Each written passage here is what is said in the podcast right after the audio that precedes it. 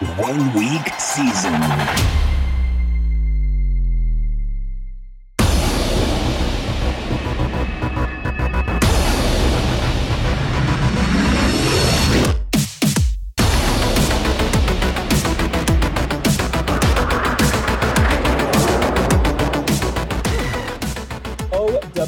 Fam, the nation, my dudes and dudettes. Hilow here, bringing you the final installment of the 2021 Inner Circle Saturday podcast. I'm going to bring in my dude Xandamere here in a minute, but before I do, I wanted to express our sincere gratitude for hanging out with us on Saturdays throughout the season, making the show uh, seemingly a smashing success. Um, I haven't seen much negative feedback on this. That said, if you do have ways that we can improve this show, uh, or anything for that matter around the site, do let us know because we are always looking to take in the feedback that we get and tweak the product that we're providing to ensure that we're giving the best product uh, for what is requested and required out of you. So, wanted to just quickly take a moment, express our gratitude. Um, this has been an absolute pleasure to be able to jam with you every Saturday, uh, to be able to talk to Xandamere um, about the slates, and um, it has really come together and we're super excited about what we've done here and what is in the future. With that, Xandamere, how we doing today, brother? I'm doing awesome. Uh, I mean, it's always a little bittersweet, like coming to the end of a football season. And I don't know about you, but for me, I always feel like the beginning of the season, I tend to play a little lighter in the beginning of the season because I feel like it takes me a bit to sort of get back into the swing of NFL and, and DFS play, and um, and so I feel like I'm generally not at my sharpest in the first couple of weeks, and then uh, as the season goes on, I, I, tend to have my better results later in the year, and which has been the case this year. So it's always a little bittersweet, like when it feels the season's ending, and I'm like, oh, but I'm just like in like I'm in a groove now. Don't end. Um, but here we are. It's been an awesome experience. Uh, this is more content than I've ever done. Um, this is the first time I've ever been I've ever done a podcast. And this is not really normally my thing. Um, and I told Hilow like I was super nervous about this starting it out. So it's been a really cool learning experience for me. Uh, I hope we've provided something of value. I know we've had I know we've had some good takes. We've had some takes that didn't pan out, but that's the nature of this business, right? You're not going to have no one has 100% accuracy, but I, I, think we've seen a lot of wins from Inner Circle. Um, you know, we've seen it in the Banks channel. We've seen some some really big wins. We've seen some other you know really big sweats that could have been big wins that were super close. So I feel like uh, that makes me feel good. It makes me feel like we're providing, something of value, and you know we're here for you guys. So I hope you've all enjoyed it. But uh, you know, I'll echo what Hilow said. Uh, you know, we're here for you, right? Our goal is to provide uh, a product and content that you all think is amazing. So if there's if there are things we can do differently, things we can do better, um, things we're not doing that we'd like to see us doing. Like uh, I think it was Mike who wrote the short slate write up, uh, wasn't it, for last week? Um, like that kind of thing. Like we're we're all ears. You know, we want to make this into the best site uh, out there, and so help us help us do that. Let us know what we what we can do to make it that. Phew. Help me help you. Yeah. yeah, man. Um, X, talking straight to you, man. This has been awesome. Uh, we coming into this, like Xandamere was saying earlier, um, he was pretty apprehensive about uh, doing this podcast because he had never done it before. Um, I basically I shot him like a, a paragraph of an outline.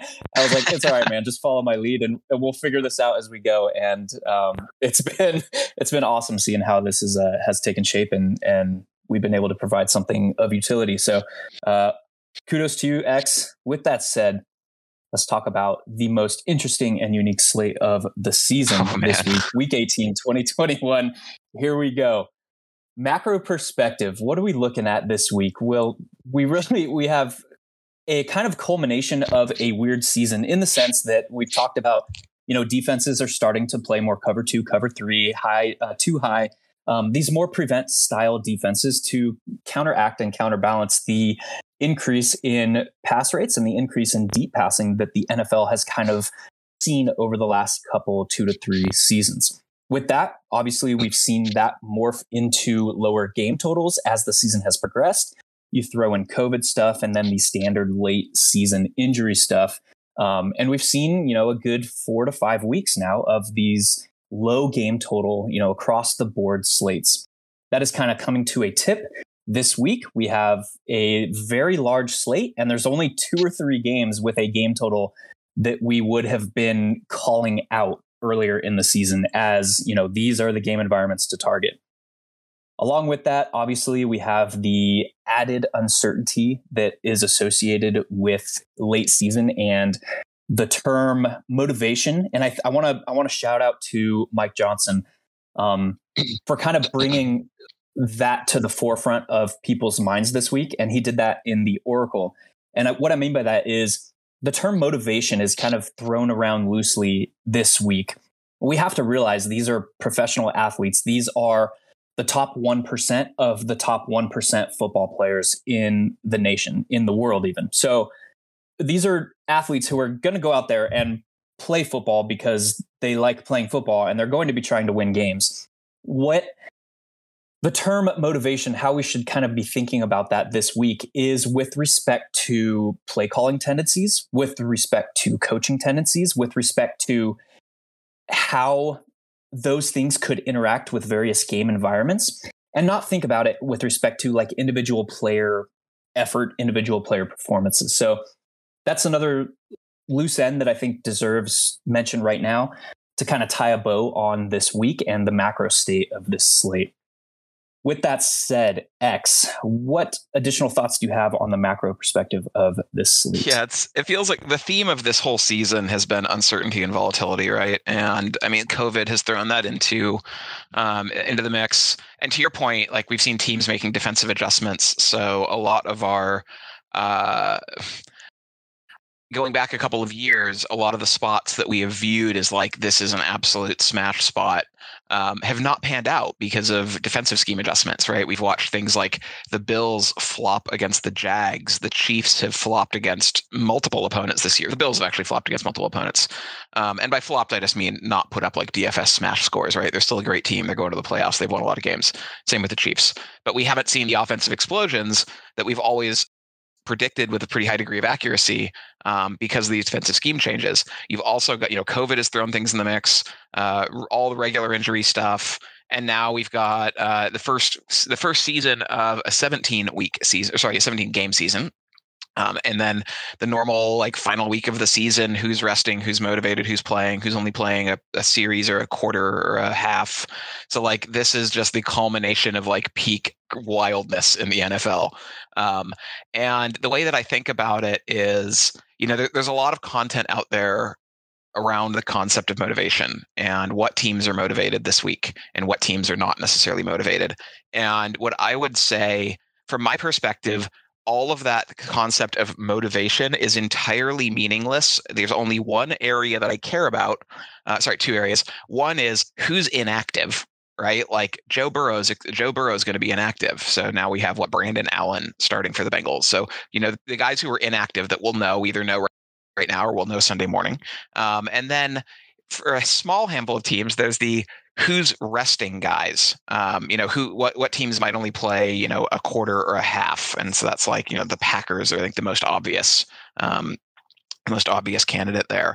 But like other than that, you know, there's teams like the teams that have been dead for weeks, right? Teams that have been mathematically eliminated from the playoffs for weeks. I don't expect them to do anything different. Um, the Jags are going to do everything just the same as they always have, probably poorly. The Jets are going to do everything the same things they always have, also probably poorly. Um, you know, the Lions, like these these bad teams, are they're still going to play hard uh, the last week of the season. It's their Super Bowl, right? They want to go out on a high note. Um, I don't think that motivation actually plays into it that much on an individual player level right? Where the where it's relevant is at the coaching level of how do coaches decide to utilize their players? How many snaps do they play them for? Um, that's where that's where we care about motivation. And there's I think really only a small handful of spots where that's relevant. So for the most part, I think you can kind of throw out the majority of that motivation content. Yeah, and going taking that to the other extreme is utilizing the perception that has been created around the industry based on all this motivation talk um, and leveraging that and and picking through and finding lower owned plays that could be in they have nothing to play for spots uh, that could you know provide some of the top point per dollar production on the slate and they're likely to go extremely low owned. So we'll talk about a little bit of those plays.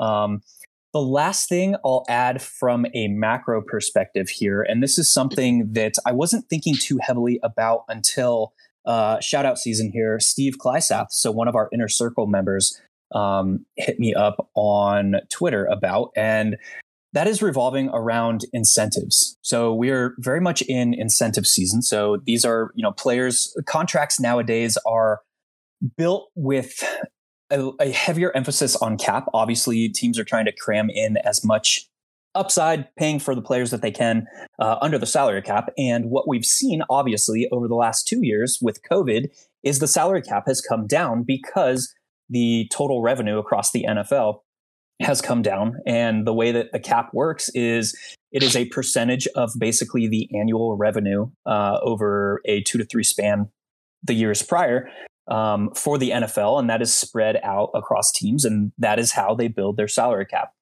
So, with that in mind, a lot of what would typically be guaranteed money or uh, money going directly to a player regardless of outcomes has been incentivized as these um, or i guess transferred to these incentives and in week 18 there's a lot of these players that are very close to receiving extra money for incentives coaches how do they handle that well we don't know um, outside of very particular cases you know bruce arians um, reich uh, has shown a propensity to help his players try and reach these incentives.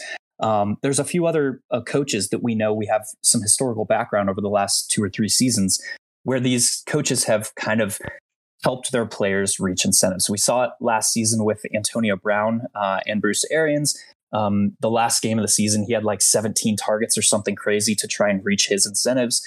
Um, we've saw it, we've seen it with Reich uh, previously uh, for defensive uh, reasons. Um, I believe it was um, Darius Leonard last season was really close to incentives, and his coach played him heavily heavy snaps uh, in a rather meaningless game to try and get him those incentives. So. There's a couple of spots that we'll talk about, but that is another layer wrinkle uh, to be considering I would just throw it into the decision making matrix. It's not going to be like a deciding factor, but it could be something, you know, a, just another piece of the puzzle. And we'll talk to a couple of those spots this week as well. All right, man. Anything to add from a macro perspective before we jump in here? Yeah, I think it's the same. The other thing is the same as we've seen for a few weeks, right? Where on weeks where there isn't a lot of certainty, we see ownership congregate around perceived certainty, which may or may not be as certain as people think it is. Um, so, like, we're seeing a lot of ownership congregate around um, the, the teams that I think people view as heavily motivated, needing to win. Um, we see like so Jonathan Taylor for the Colts, uh, Cooper Kupp for the Rams, um, and then we also see ownership congregating um, on some plays that are on meaningless games um, where the team where the team has nothing to play for. So like Dave Montgomery for the Bears, uh, Justin Jefferson for the Vikings, and so it's interesting because the field is saying, look, these teams have nothing to play for but I feel confident that they're going to play their guys the whole game and they're and they're and they're going to be smashing. Cool. Um, but then in other spots, the field seems to be saying, I don't feel confident about this spot that they're going to play the whole game. And so I'm going to shy away from it. And so we see these sort of wildly disparate ownerships, right? Like, so Justin Jefferson projecting over 20% ownership, clearly a good play. Um, but then we see like uh, Mike Evans, where I think there's a little bit of question marks around his role um, and if he's going to play the whole game uh, at 2% ownership.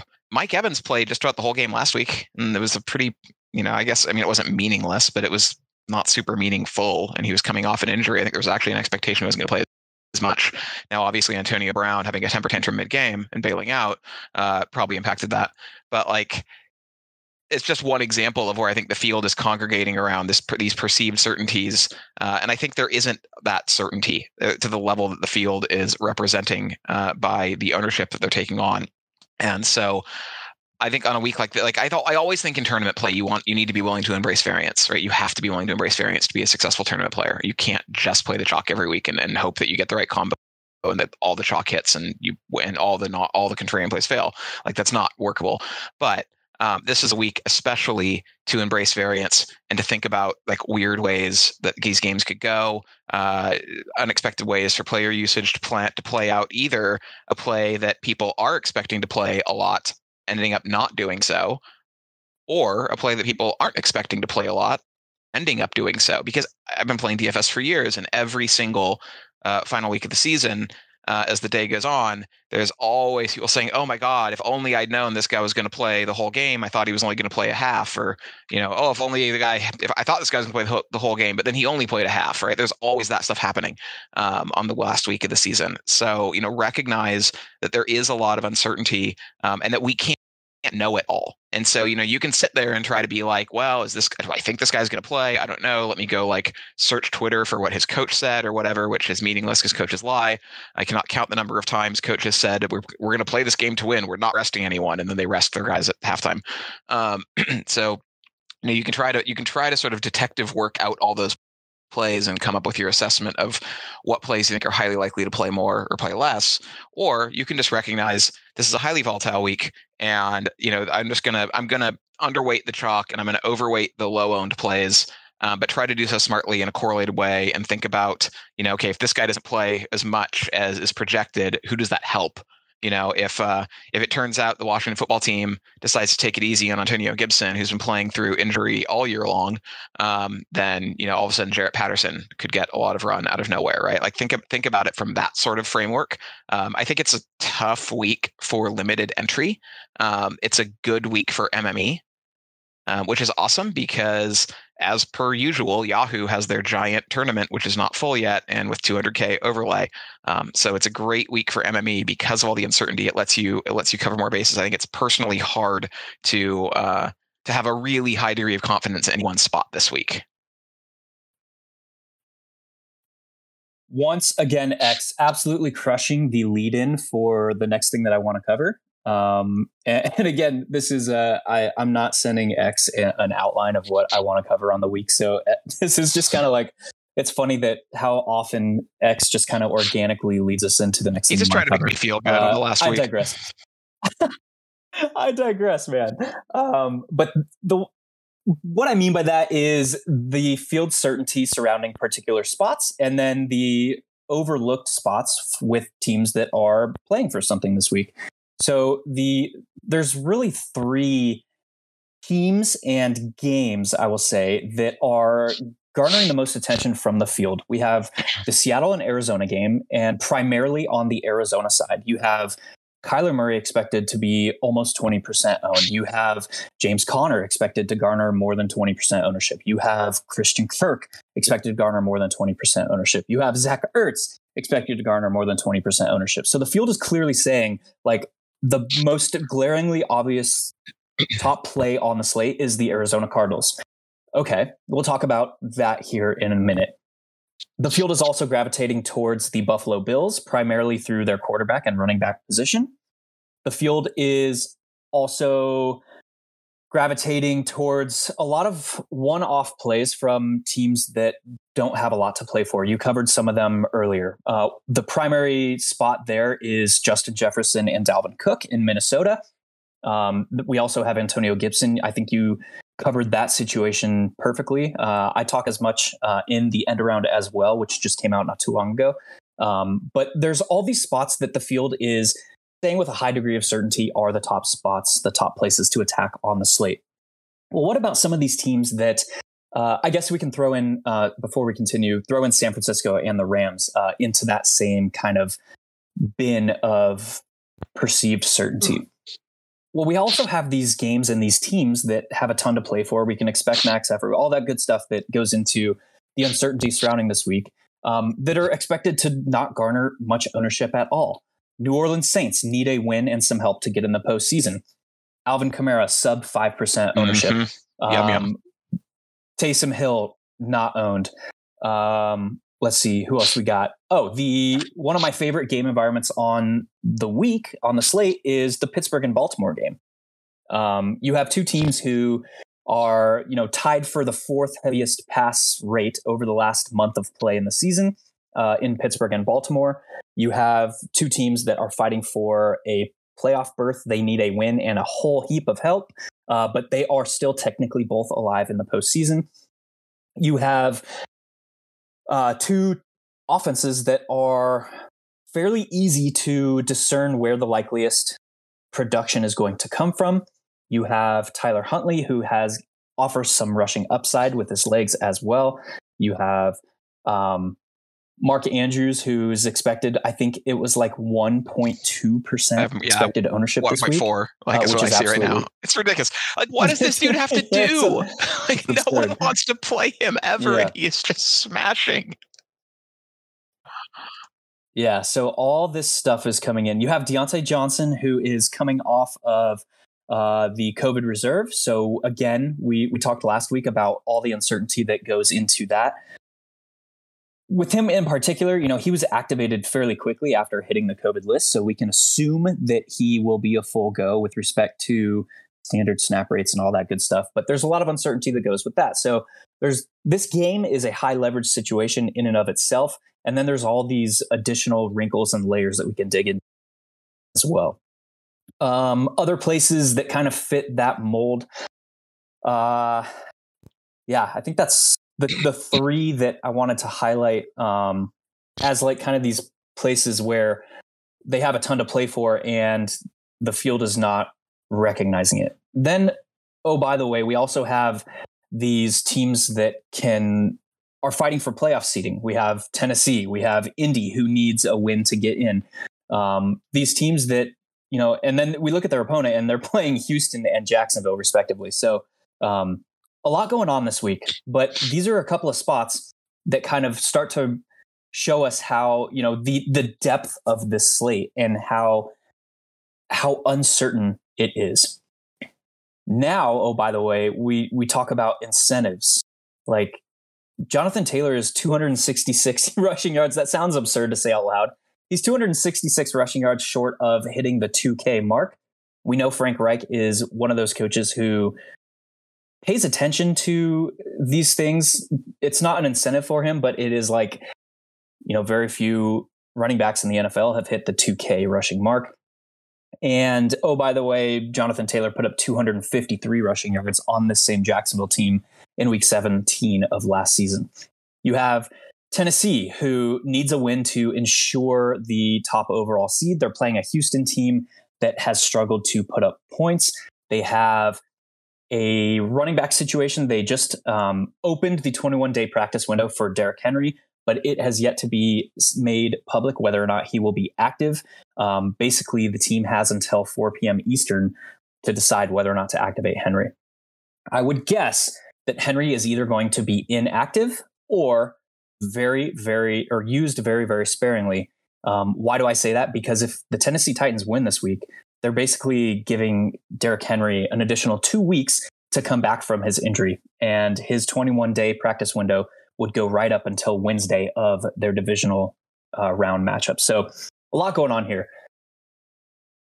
With that said, X, are there any other like game environments or I guess team situations, we'll call it this week, um, that you're seeing a an imbalance between what these teams are fighting for and expected ownership? Not in terms of like motivation, but I will say I want to add though that I think one thing that people don't always consider is when you're considering these like motivational scenarios, recognize they're interconnected. So like, and the NFL has done a pretty good job of making sure that like something that happens in the early game doesn't change the dynamic too much for the teams playing in the afternoon games. So like it's not like something can happen, you know, we know the Saints need to win and be in and they're playing the late game. There's no scenario that happens in the early games, I believe, um, that that takes that away, that makes the Saints all of a sudden out, right? Um, I'm pretty sure that's right. So but you could but you could see scenarios where like a team's motivation changes during the game depending on what other things are happening in the other games going on at the same time. And you'd really need a blowout for this to happen, right? Like you'd really need a blowout. Um, but like I God, I actually had a couple of these dug up, and now I don't. I'd have to go find them, and I don't know what I did. I, I wrote some notes and I lost them. like I wrote them on a piece of paper, like a like a you know someone in the '90s. Um, New England is one. yeah, the scenarios you're right where like they're seeding, and I think for the most part it's a seeding scenario for some of these teams. Where like if one, if you know if a game goes Yeah. a certain if one of the early games is going a certain way, then the seeding scenario changes. Um, or like if it looks like oh god, there was one like I think it's if the Texans upset the Titans. No, that's not right. I don't know. Fuck. I'll I'll go, I'll go look and I'll come back in Discord with this. So watch Discord. The Jags, the Jags and Indy. Well, that, that that puts the Colts out. But what else does that change? Who who does that change it for? I have to go look. Uh, that changes it for. Oh, yeah, you're right. You're right. Yeah, I think it, you're probably alluding to I'll, I'll. Yeah, I'll come. Know. I'll come back in Discord with this one. Sorry, I I should have been ready for this. Um, but I'll come back in Discord for this one. Um, but there are a couple scenarios where like you can see teams doing some scoreboard watching mid game and saying like you know it's mainly teams that are that are playing for seeding and saying like, look, we're, we're willing to play our starters in this game um, because we're playing for seeding. But if it looks like another game is getting out of hand to where they're like highly confident that one team in, in this other game will win, then they might say, oh, okay, that changes our seeding picture, and maybe you know we would have liked to rest guys this week, and and now that you know X team is beating Y team, now we'll just now we'll decide that we will at halftime or something like that. So I'll put some of those scenarios in the inner circle chat uh, later tonight. Yeah, probably the two most prime examples of that that I can find are New England and Buffalo, um, in the sense that they are fighting for the one through four seed in the AFC.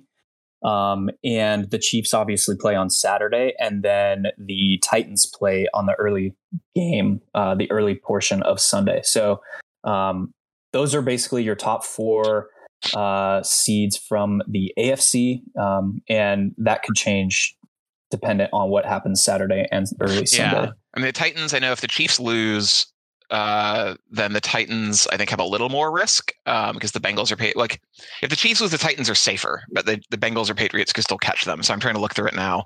Um, I don't think the Chiefs, mm-hmm. the Chiefs are today, but I don't think they're resting because they want the play. They want the home spot. Um, Bengals, we know. Bills have a pretty wide range of seating um, because like they can be anywhere from like two to seven. So the Bills have a wide range of seating, so they'll be watching to see yeah. what's going on. Um, the Pat- yeah, the Patriots. If the Bills win, I could see the Patriots uh, taking it a little easier on like their kind of their like I don't think they'll rest starters, but I do like completely. But I do I do think they could like change the workload a little bit. Like Damien Harris has been dealing with you know some injuries, so maybe like he gets a little less work and Rhamondre Stevenson gets a little more.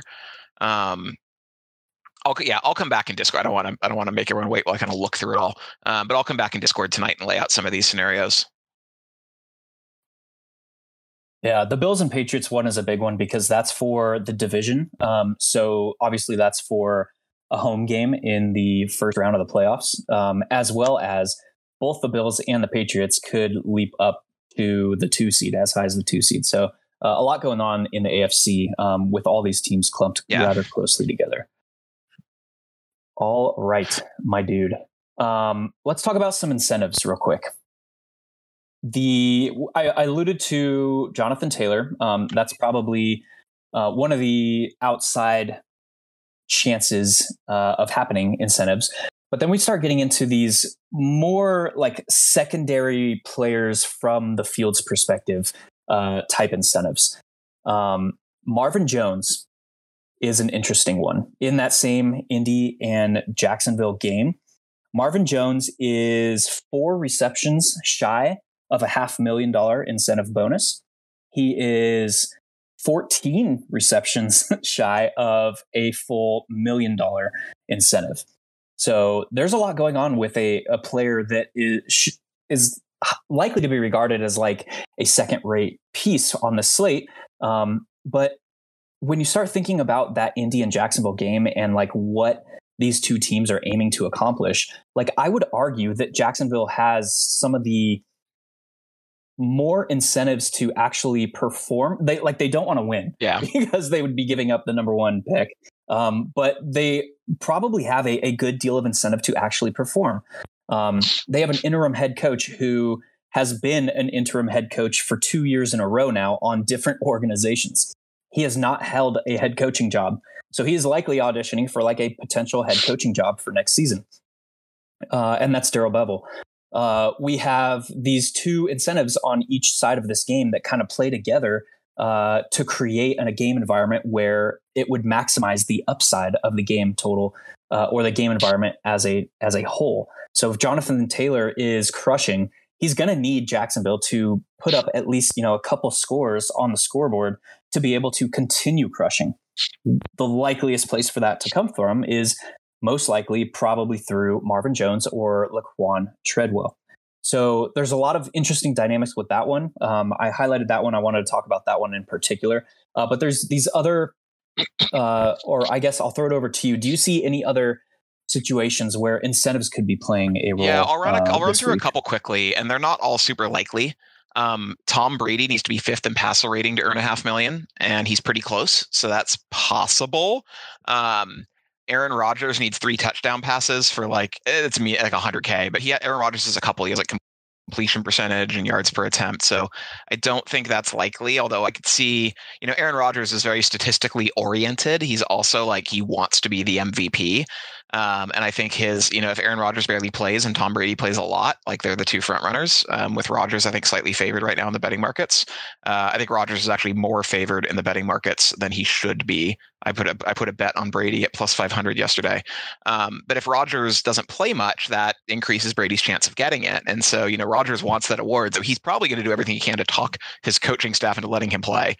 Um, Steph Diggs needs six catches for one and a half million. Um, he also needs like 230 receiving yards for another one and a half million, which is pretty unlikely, but I could easily see them trying to get him the six catches.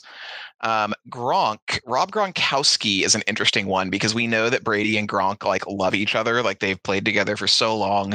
Uh, we know that they play on a team that, as Hilow has pointed out, has been historically uh, friendly to players trying to get their contract incentives in the last week of the season. So Gronk needs seven catches, 85 receiving yards, and three touchdowns touchdowns. Each one of those unlocks a half million for him.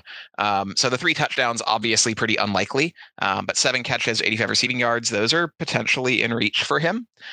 Uh, let's see what else. Rex Burkhead needs 103 yards, total yards, to earn some money, um, and he's been the Houston lead back lately. So I think that you know, with an incentive on the line, it, and and nothing else changing for Houston, and they're in a meaningless game, it seems like reasonable for them to give him the work.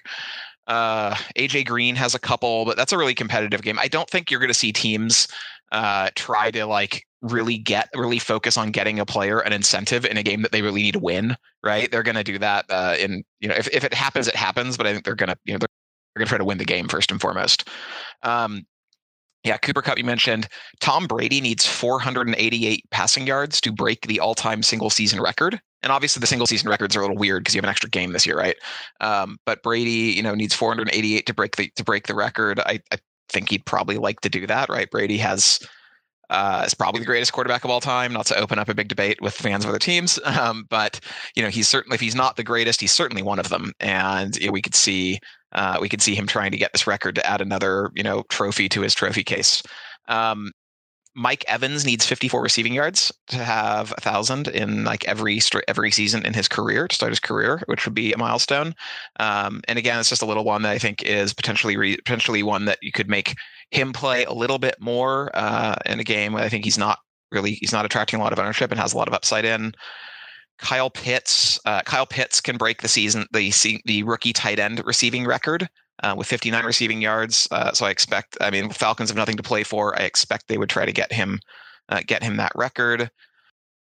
Oh, what else? Mark Andrews could set the single season record as a tight end, but that's also one. I mean, I love Andrews anyway, but that's another. Uh, that's one that's a competitive game. The Ravens want to try to win to keep their thin playoff hopes alive. Ja'Marr Chase could break the single season rookie receiving record with like 45 yards. I the Bengals are a weird one. Like I don't if Ja'Marr Chase does play, I don't expect him to play enough to be DFS relevant. Like he might play enough. They might try to get him that record and then and then take him out. Um, so I don't think that you know 45 receiving yards doesn't get him to DFS worthy scores. And then there's several quarterbacks that I think we could see um, that aren't really relevant for the slate here. There's several quarterbacks that are within the 5,000 passing yard. Uh, they're within di- striking distance of 5,000 passing yards, and that's a pretty big milestone to quarterbacks.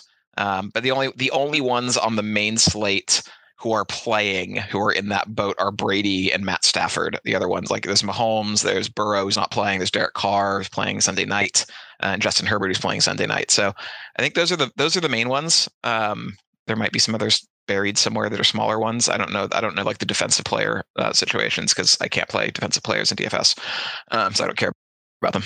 But um, the ones that stand out to me there are Tom Brady, uh, Rob Gronkowski, Steph Diggs, Rex Burkhead, and Marvin Jones. So those are the one. Those are the ones where I just I'd give just a little bit more weight to those plays because of the the contract incentive situation.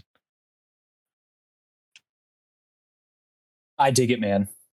Through all that, you mentioned one name who I want to anchor on really quickly, and that's AJ Green. he's the one player on the Mhm. Cardinals who is not expected to garner ownership this week. Um, so I lean personal preference here. I lean full fade on that game just because it is expected to garner so much ownership.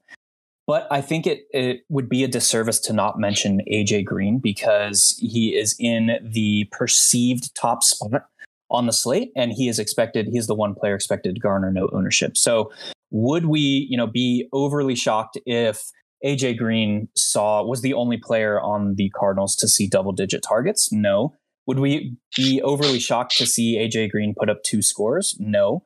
So these are all like valid scenarios um, for AJ Green. They get a, a, a little bit boosted by his. Excuse me, Antoine Wesley wants a word about ownership. I will note we talked about Antoine Wesley last week.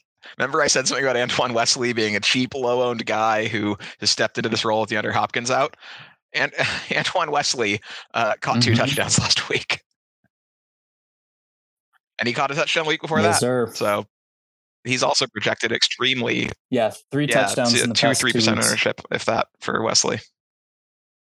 This is a phenomenon we talk about a lot, by the way. I just want to clear. I just want to note here is the field is pretty good at identifying good game environments to target. It's less good at identifying what players to target from those game environments, and I'm guilty of this too. Right? I talked about this last week. Um, I, I played Bengals Chiefs was my core game stack, um, and was that last week or week before? God, I don't even know. Time is no meaning anymore.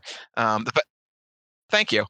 Yeah, we talked about this. We talked about this being the best, it. ga- the best, the best place to target. But guess who I didn't play very much of was Ja'Marr Chase because he had the worst matchup of the Bengals receivers. I, I focused on um, Tyler Boyd and Joe Mixon, and it wouldn't really have mattered that much because, like, you know, I was going to bring it back with Tyreek Hill or Travis Kelce, and they flopped.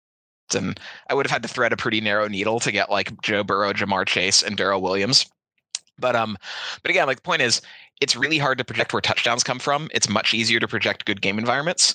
And if you're going to focus on a game environment, make sure you play all the plays from that game environment because you know it's it's really hard to be like, oh, it's definitely going to be this guy. But the field based uh, based on the ownership uh, situation is basically saying the Cardinals' touchdowns will come through Zach Ertz, Christian Kirk, and James Conner, and they absolutely positively will not come through AJ Green or Antoine Wesley. And I don't think we can say that with confidence right? Like, and you can see if you go look at ownership from team on a team by team basis. Like, I like doing this. This is a fun exercise for me as I go look at ownership by team. So Vikings again, Dalvin Cook, Justin Jefferson, super chalky. No one wants to play KJ Osborn, who is on the field every snap now. Um, you know, it's the field that gets very focused on like these are the plays in this game that are going to hit. Um, but that's really hard to predict. It's much easier to say, uh, the Cardinals are in a highly competitive game where they're expected to score at least three touchdowns.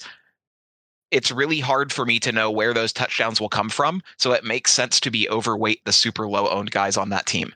And that's a strategy that you can apply, you know, to to, to every type of uh, football tournament forever.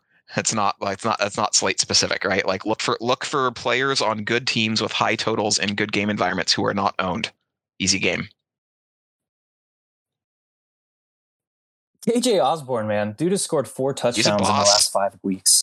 Uh, that, yeah, yeah, yeah, for sure. Um, obviously, with Thielen out for the year, um, that has affected how you know a little bit of the utilization. Um, I covered a bit of that with Justin Jefferson in the end around, um, and Thielen being out has affected Justin Jefferson's route tree. Uh, he is running less of these high upside, deeper routes you know less of these double moves less of these go routes um, and he's transitioned to more um, of a intermediate threat over the previous five weeks. So something to keep in mind there as well. Uh, but kj osborn is seemingly a um, heavily involved in the red zone for minnesota. Uh, dig that call out. All right man let's talk about some game environments that we haven't touched on. Um, as opposed to going through each game environment individually, I want to ask you are there any game environments that you think are being overlooked uh, from the field that could provide um, some fantasy worthy scores here? um, definitely uh, Ravens Steelers, um, where we're seeing some ownership in Najee Harris. We're seeing some ownership on Tyler Huntley, as it should be, uh, and that's it. And it looks like the ownership on Tyler Huntley uh, if these projections are accurate, of course, uh, the com- the com- exceeds the combined ownership of every bank of every Ravens receiver, which means that people, uh, if these projections are accurate, what they're saying is uh, people, lots of people are going to play Tyler Huntley naked. Um, and when Tyler Huntley had his really big smash game, he did successfully bring someone along. His name was Mark Andrews. Love. Just going to keep talking about Mark Andrews. Um, but the, pa- the no pass catcher is projected for over five percent ownership in that game. Uh, and these are both two. These are two pretty concentrated offenses. Uh, they're both they're both teams that have slim playoff hopes and need to win. Um, and I think there's that's I think that's a spot I want to target. Uh, Green Bay, Detroit is an interesting spot for me because uh, I think there's I think there's risk. There's a lot of risk here, but there's also upside at no ownership. Um, I don't think I, I don't think Jordan Love is likely to get enough work to pay off. But like you've got uh, the the Patriots, the Patriots, sorry, um, you've got the Packers running back situation where Aaron Jones, it seems, is unlikely to play very much, uh, which leaves AJ Dillon in a role where he could get easily 20 touches. Or, as I wrote up in the um, in the Oracle, uh, there's some possibility that the Packers say, "Hey, Aaron Jones and AJ Dillon are both part of our core offense that we want to rest, and so we're going to let this backup Patrick Taylor dude uh, take a lot of work." a signal that this could be the case is if uh, the is if the Packers call up another running back from their practice squad. A, really clear signal will be if Aaron Jones was inactive, which I think is unlikely. Um, but if the if they call up another running back from their practice squad, that could be a signal that they want to give Patrick Taylor a lot of work and don't really want to play Jones or Dillon very much. Uh, you've also got Amon-Ra St. Brown, uh, who has been absolutely smashing, and the Lions will keep playing him. Um, and then you've got, and he's now he's got a softer um, assignment because they've got, um, you know, they're uh, there's a softer defensive assignment with Packers trying to rest some of their key defensive starters, at least for part of the game. And then on the Packers side, uh, we're going to have, you know, depending, it depends on who starts and for how long. But if you assume that like Allen Lazard, Marquez Valdes-Scantling, Davante Adams don't play the whole game, then it's like, well, who does? Equanimeous St. Brown, the the matchup of the St. Brown brothers, Amari Rogers, Juwann Winfree, like I don't know.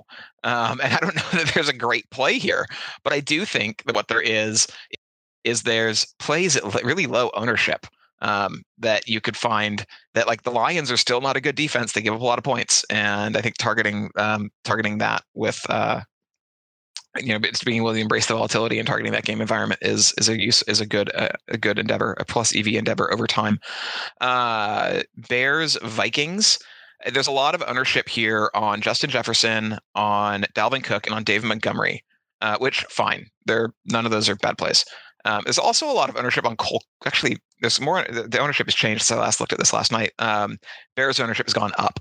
There's a lot of ownership on Allen Robinson for some reason, but um, Cole Kmet looks really heavily owned in this game. But what I think there's a spot that isn't heavily owned uh, is you could build around that game with pieces that aren't owned. So you could build around that game with like Darnell Mooney um, and KJ Osborn, like just include one of them or include Kirk Cousins in your stack and like let's say, look, Kirk Cousins, his team is eliminated. He just missed a game due to COVID. That was a really bad look for him after his COVID comments like earlier in the year. He got a lot of shit for it. He might want to come out and like, you know, maybe he's extra motivated to prove something. I don't know.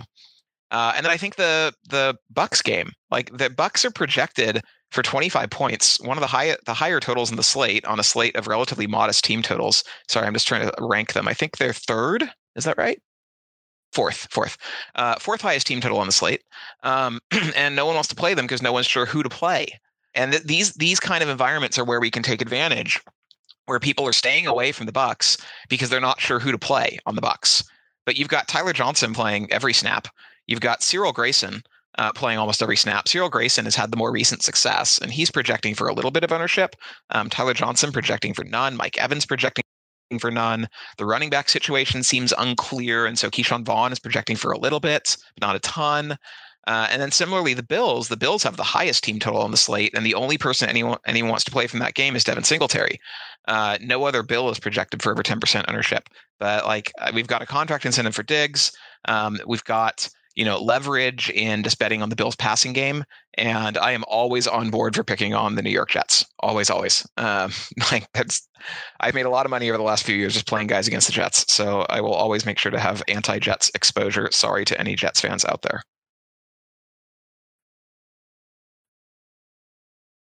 I love those call outs. I wrote up the uh, Green Bay Detroit game and made sure to mention, um, uh, oh God, what's his name now? Uh, Patrick Taylor. Patrick. Yeah. Yeah, Patrick Taylor. Yeah. Sick. Uh, yeah. So that's an interesting dynamic with respect to that game. Um, he, you know, this is a guy who could see 20 to 22 running back opportunities at the bare minimum uh, price 4K for a running back. So uh, super, super intriguing there. Um, for me, I want to try and think outside the box this week with respect to the whole discussion on motivation. So the two most glaring spots for me where I want to be or have some exposure to are the Jacksonville Jaguars and the Houston Texans. And why do I want that to be the case? Well, I want that to be the case because the field is only thinking about the away teams that are fighting for playoff chance and playoff seedings with those two games in particular, with Indy and Tennessee.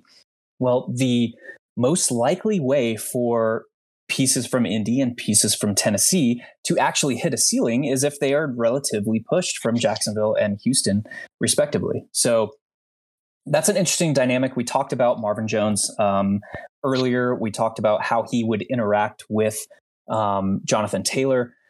For the Houston game and uh, against Tennessee, D'Onta Foreman is not going completely overlooked, but I think his expected, uh, or I think he's going to come in lower than he should be uh, in ownership. And this is a guy who has seen 20 or more running back opportunities three out of the last five weeks. He is a guy who is likely to be leaned heavily on should Tennessee control this game, which they are likely to do.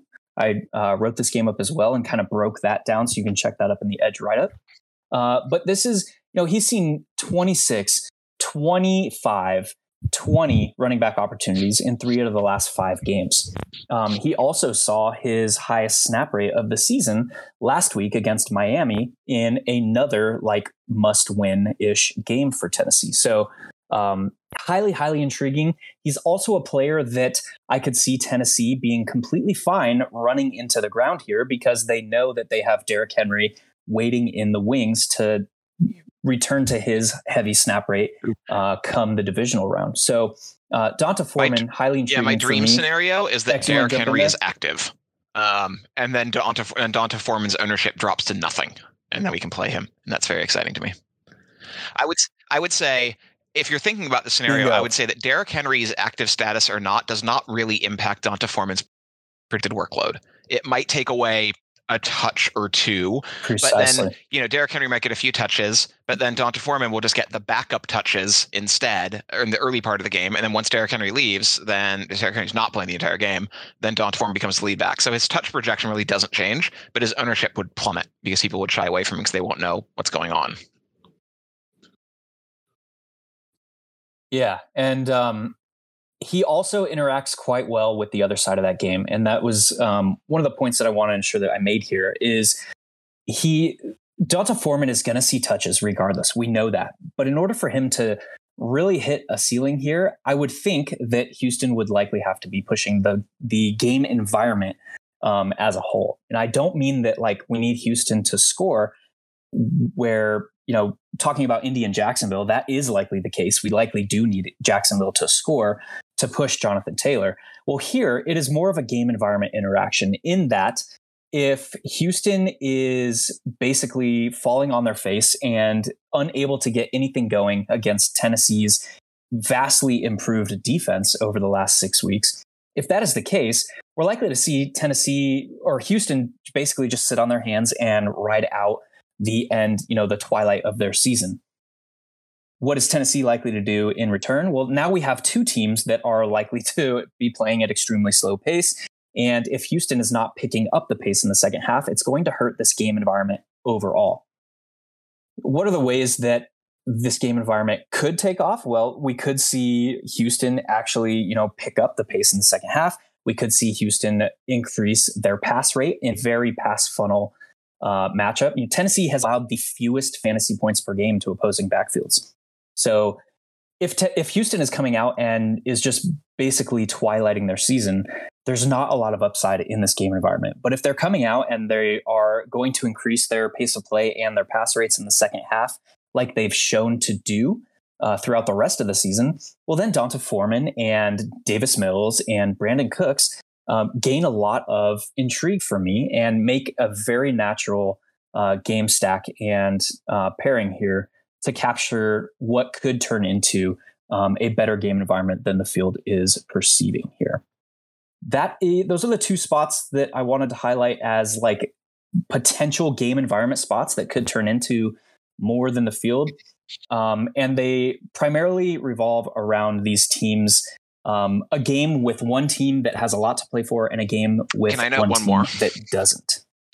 Sorry, I'm I'm a little Uh, disjointed today because normally yes, sir, like please do. normally I have a routine of like having some time to kind of dig into some things before we got to talk and because the it was we, we moved this we moved it it was earlier morning as you know got up got, got up got the kid up had breakfast blah blah blah anyway um I was looking again at San Francisco and the Rams um and I think that we're seeing a lot of projected ownership on Cooper Kupp and Sony Michel. So once again, uh, a lot of certainty from the field on where the where the scoring is coming from, and they're a good plays. Um, but we're seeing actually very low ownership on the San Francisco side of the ball. We're seeing Elijah Mitchell with a decent amount of ownership, uh, despite being a two down running back in, an, in a horrible matchup as a road underdog. But the San Francisco passing game is attracting no ownership.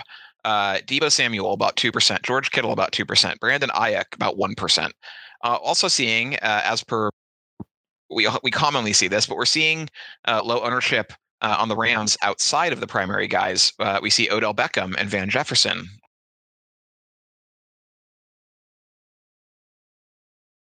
As long as smartly, the, the game is not attracting as much ownership as I thought it was going to. And the 49ers quarterback situation might be playing into that, where the 49ers have said, we're not telling you who's starting. Right? Like we've heard that Jimmy Garoppolo has looked good in practice, um, but Kyle Shanahan has refused to tell us who's starting the game. So you know that that means that people are shying away.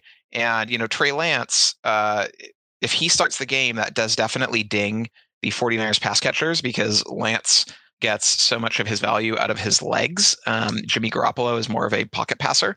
Um, it got it feels weird to say that Jimmy Garoppolo increases someone else's odds of hitting. That's bizarre. Um, but like we can expect more passing volume from the 49ers if Jimmy Garoppolo is starting. And so guys like Deebo and Kittle, they have massive ceilings. Like they have slate breaking ceilings, and no one's playing those guys. So I actually do think that game is more stackable than I, I think I thought yesterday. Um, because the 49ers, like no one no one's playing their passing game.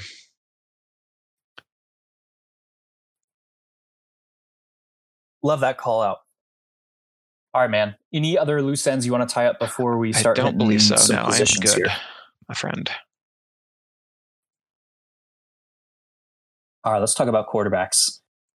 The expected ownership, obviously, heavily on Kyler Murray, heavily on uh, Taysom Hill, and then Tyler Huntley. So what we're seeing is these mobile quarterbacks uh, attracting a lot of attention on a week with a lot of unknowns. So the top four expected owned quarterbacks: Kyler Murray, Taysom Hill, Tyler Huntley, and Josh Allen.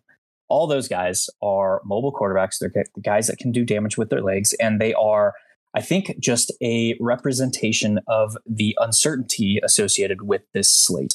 So, a couple of guys that were mentioned by X earlier that I have been kind of honing in on. Um, one being Tom Brady, uh, Matthew Stafford in that same game environment that you just alluded to, uh, and then these the lower echelon of quarterbacks that are going to be overlooked this week um, and could play into the uncertainty that we have at the position uh, and the slate overall. What I mean by that is who is most likely to benefit from the high priced quarterbacks failing and failing in the sense of, you know, putting up 22 to 25 fantasy points and not going 4x their uh, salary. That's these quarterbacks that are priced low, like Tyler Huntley, like Davis Mills, uh, like Trey Lance, if he gets to start at 5.5 Um, and the even Matt Ryan, I'm not going to be going there, but he kind of fits in that same build, uh, priced at only 5.2. So these quarterbacks that are the salary savers um, on the week that will fundamentally alter how you are allocating salary uh, on your roster. So that is something to consider this week where there is a ton of uncertainty. You know, what if um, Kyler Murray scores 22 to 25 fantasy points? What if Josh Allen plays three quarters and then gets rested and ends up in that kind of same range? So these are the things to think about. And um, it's kind of twofold because it's not only like those players are failing, it's not only, you know, the lower priced, the lower salary quarterbacks would be matching their production, but it's a fundamentally altering mindset of your roster as a whole. And that allows you to do things that the field will not be doing this week. I would also note that Tyler Huntley, quarterback position. Um, despite being cheap, like when he had his big game a couple weeks ago, he actually was the QB one on the slate. Like he has upside. He's not like he's not just a gee, I sure hope this guy can get me 20 points and all the other guys fail. Like Tyler Huntley has legit upside. He's my favorite quarterback of the week. Um, I also love Taysom Hill. Uh, I'm off Josh. I don't think I'm playing any Josh Allen, and I think I want to be significantly under on Kyler Murray. Uh,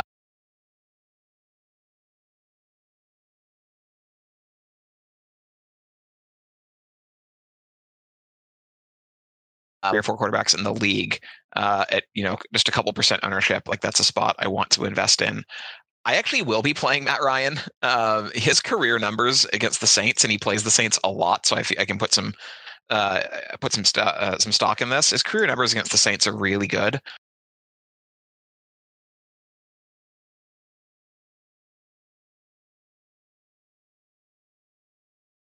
X, can you hear me, brother?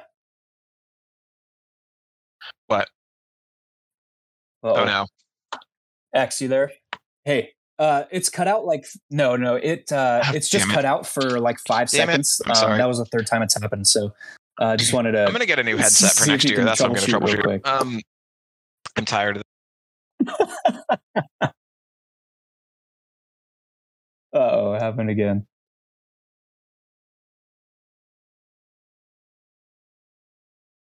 All right, if you can hear me, brother, I think it Keenum. might be. It sounds to me. I'm no.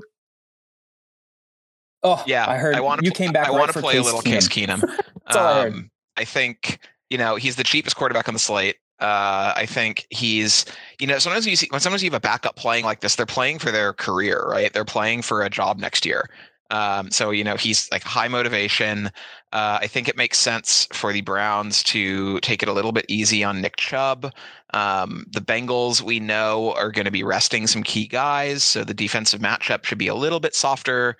Um, and the Bengals, the Bengals defensive weakness lines up well with Case Keenum's and the Browns passing game offensive strength where the Bengals are vulnerable to like short short area midfield passes. And like Case Keenum's not a not a deep threat quarterback right? Case Keenum's a dink and dunk guy. Um, but we saw remember that we saw Mike White on the Jets sort of dink and dunk his way to a massive game against the Bengals. And that's the same kind of game plan that we could see the Browns take on here. Like a lot of these are risky plays. Um, the safest quarterbacks week for me my favorites are, are Huntley Taysom um, Brady and Russ, but I, I, will be dipping down to a little bit of like Matt Ryan, Case Keenum, maybe a bit of Jared Goff because I like losing money.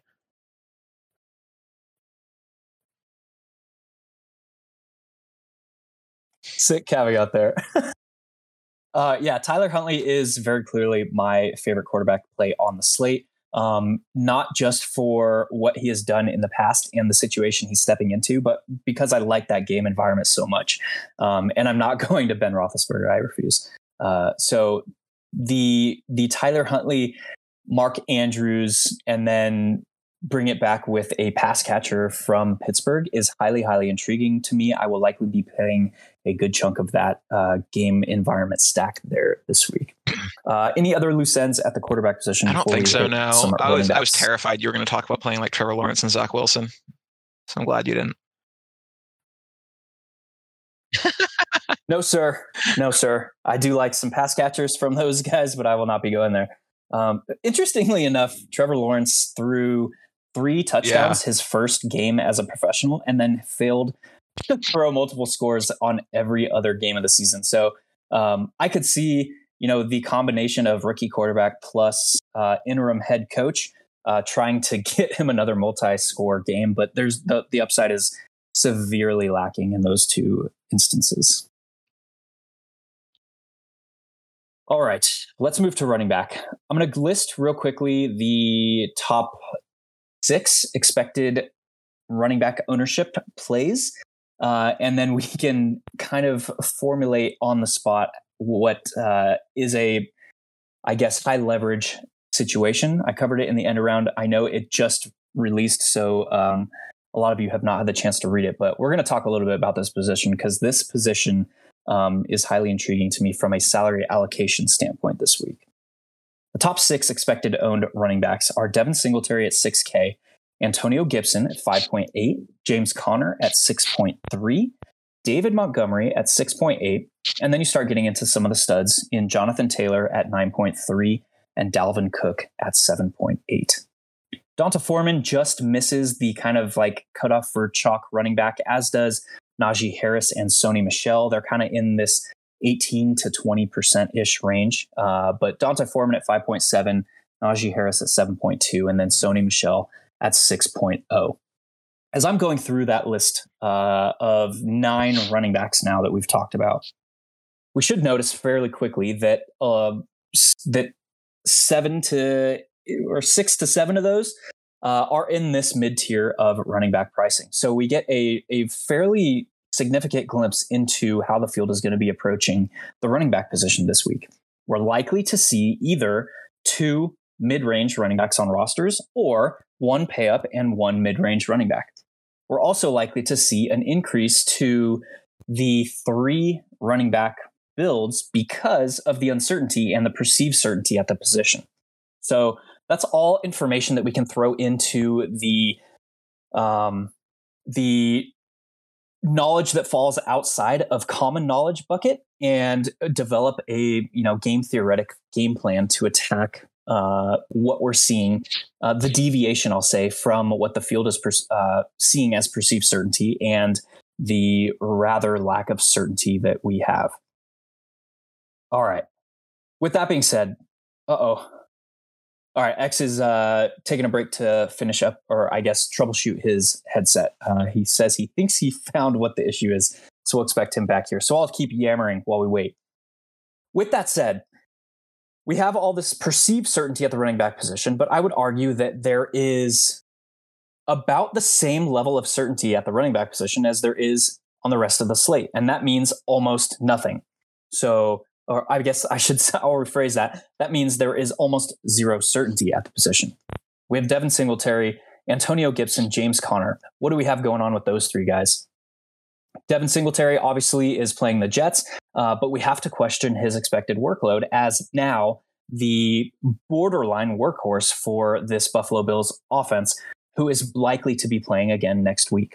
We have Antonio Gibson, who is coming off of two missed games out of the last three contests and we have to question you know he's been fighting through um, he's been fighting through injuries for the better part of the season so we have to question uh, his coaching staff's motivation to be giving him a heavy workload.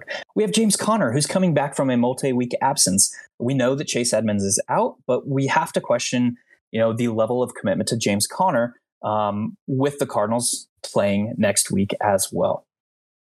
X, I'm going to bring you in. See if I hope so. I'm actually seeing what's happening is I'm, I'm dropping off the Discord voice call. It's not my headset. Um, so I tried restarting Discord. If that doesn't work, I'll try.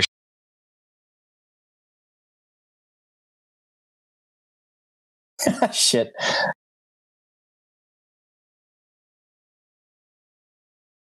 Trigger it on that, and it kind of feels similar here. Where again, like we talked about earlier, was the field is through it through through its ownership is expressing a high degree of certainty in these plays and i don't know that there is a high degree of certainty right like you you talked about all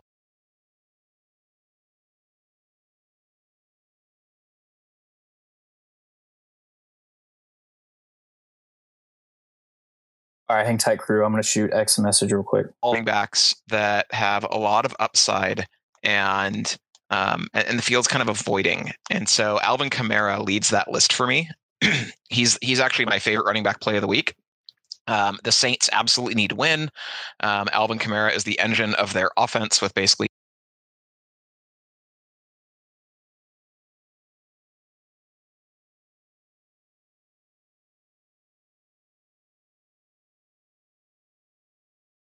one of Taysom Hill or Alvin Kamara is going to smash. Sorry, is you texting me? Is it? It's cutting out every fast. Okay, I'm sorry. I'm going to try restarting my computer and see if that helps. I will be back as soon as I can. Sounds good, brother. I'll fill in the gaps.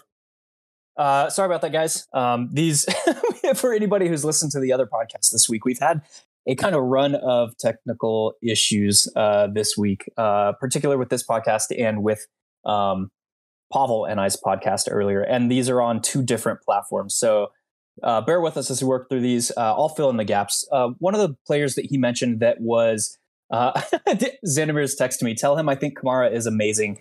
Um, and most of the chalk is bad. Got it. I was just about to cover that as well.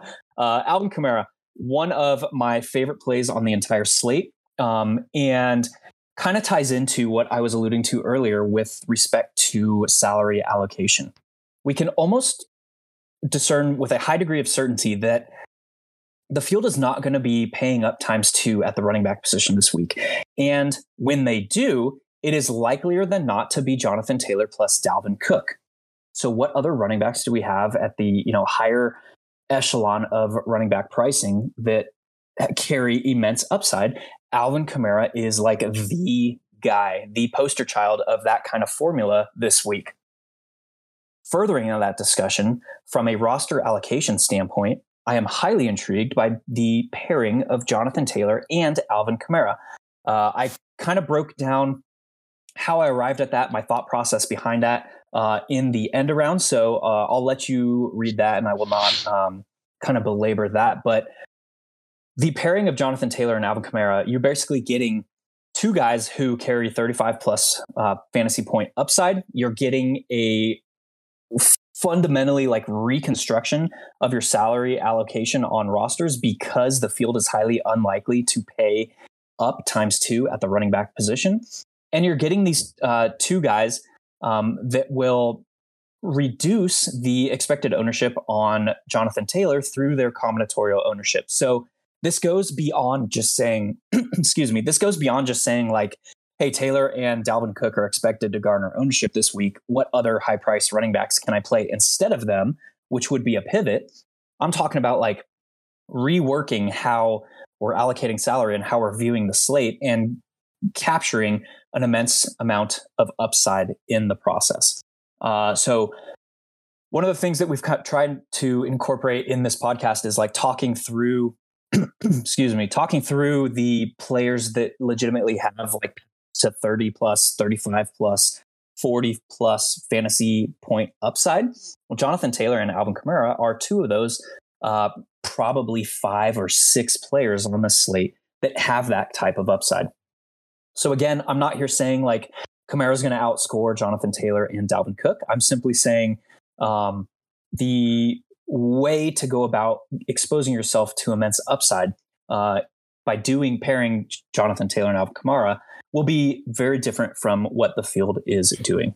Other guys that carry, you know, the 35 plus fantasy point upside. I got you, X. Sorry, brother. Uh, this isn't um, super unfortunate, but we are going to fight through uh, Jonathan Taylor, Alvin Kamara. Uh, maybe the field is thinking it's Dalvin Cook. I would argue that Dalvin Cook does not carry that same level of upside this week. We have Cooper Kupp. We have Justin Jefferson, likely does carry that immense upside. Uh, and that might be it for the running back and wide receiver position. The other guys I'll highlight George Kittle, Mark Andrews, Rob Gronkowski. They're all going to carry that 30 ish plus fantasy point upside that the field is going uh, to be highly, highly overlooking. So those are kind of uh, closing the loop on the thoughts at the running back position. Other guys that um, I see carry some more upside uh, relative to their expected ownership. I mentioned one earlier in D'Onta Foreman, um, and that is uh, a play that I'll be looking to mix in when I am attacking that Tennessee Houston game environment. Um, X, I'm going to bring you in for a test run. Uh, any other running backs that you see have a higher chance of Oh destroying God, the I hope slate, this uh, works. than the field is How's, giving credit is it for here? okay? How are we doing? Okay, sorry. Um, So far, so good. yeah. Uh, Al- I mean, Al- I think you talked about him a lot. Alvin Kamara is my favorite running back play of the week uh, when ownership is considered. Um, also, Rashad Penny has had a really elite role lately, and you know, for the road underdog, um, but the role has been super strong.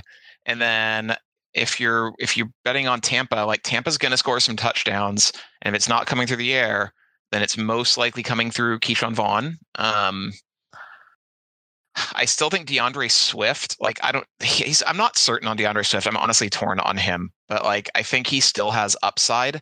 Uh and I think that they I mean they played him last week. He just he had a really weird sequence where like he got to like almost the end zone, then they put in Jamaal Williams for a carry, like and then they put DeAndre Swift back in and they he didn't get it, and they put then they put Jamaal Williams back in again and he got it. But like I think Swift has upside, and then AJ, and then you probably talked about AJ Dillon and the the, the Packers running back situation, but AJ Dillon, um, big, I'm all over him, uh, or Patrick Taylor uh, is a, a lower owned, highly riskier play, um, and then I'm just gonna be paying very.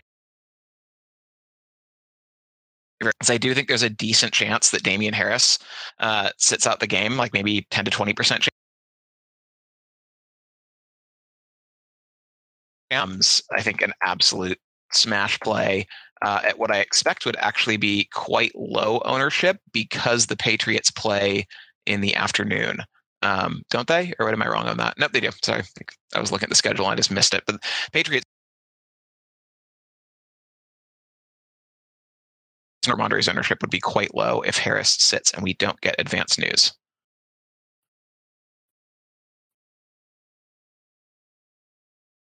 I dig it, man. Uh, I caught most of it. Still cutting out at a far less frequent rate, uh, but and Sorry, for less tedious. time, but still cutting out a little bit. Um, I think no, no, no, no. You're. Uh, we will adapt and overcome, baby. Uh, Jonathan Taylor, Rhamondre Stevenson were a couple of the guys that you mentioned um, in the lower tier of pricing. Um, I agree. Uh, I like those guys uh, a lot this week as well. All right, play Alvin Kamara. I'll leave you with that. Let's jump over to wide receivers real quick. Um, wide receiver position, there is not a lot of expected ownership with respect to chalk at the wide receiver position. We basically just have Justin Jefferson and Cooper Kupp um, expected, and Christian Kirk will be lumped into there as well. Uh, those three guys are really the only wide receivers expected to garner over 20% ownership. Um, you also have these guys between 20% and 10%. DJ Moore, AJ Brown, Allen Robinson, Equanimeous St. Brown is actually expected to be in there as well. Um, and then a bunch of guys uh, that fall below that 10% benchmark. So there's not a lot of certainty at the wide receiver position on this slate. So the field is getting that right. But what they're we also in that same line of thinking we know that chalk will develop and it's seeming to develop around um, those three particular spots justin jefferson cooper kupp and christian kirk so how are you approaching this slate x uh, in a week where um, there's really only these three spots that the field is gravitating to uh, yeah, so I'll start by saying like these are three spots where I think the chalk is pretty good chalk. Like I think Cooper Kupp has the highest floor ceiling combination of any player on the slate. Um, Justin Jefferson's role has been awesome since I mean he's been awesome all year. Um, but I think Hilow's point about his route tree changing is a relevant one, but his volume has also changed. So I like him. I think I probably don't like him at quite as much at that ownership, but he's a good play. And Christian Kirk is the wide receiver one for the Cardinals in a must-win game and a good matchup. So like they're I feel like the, the chalkiest receivers this week are good chalk.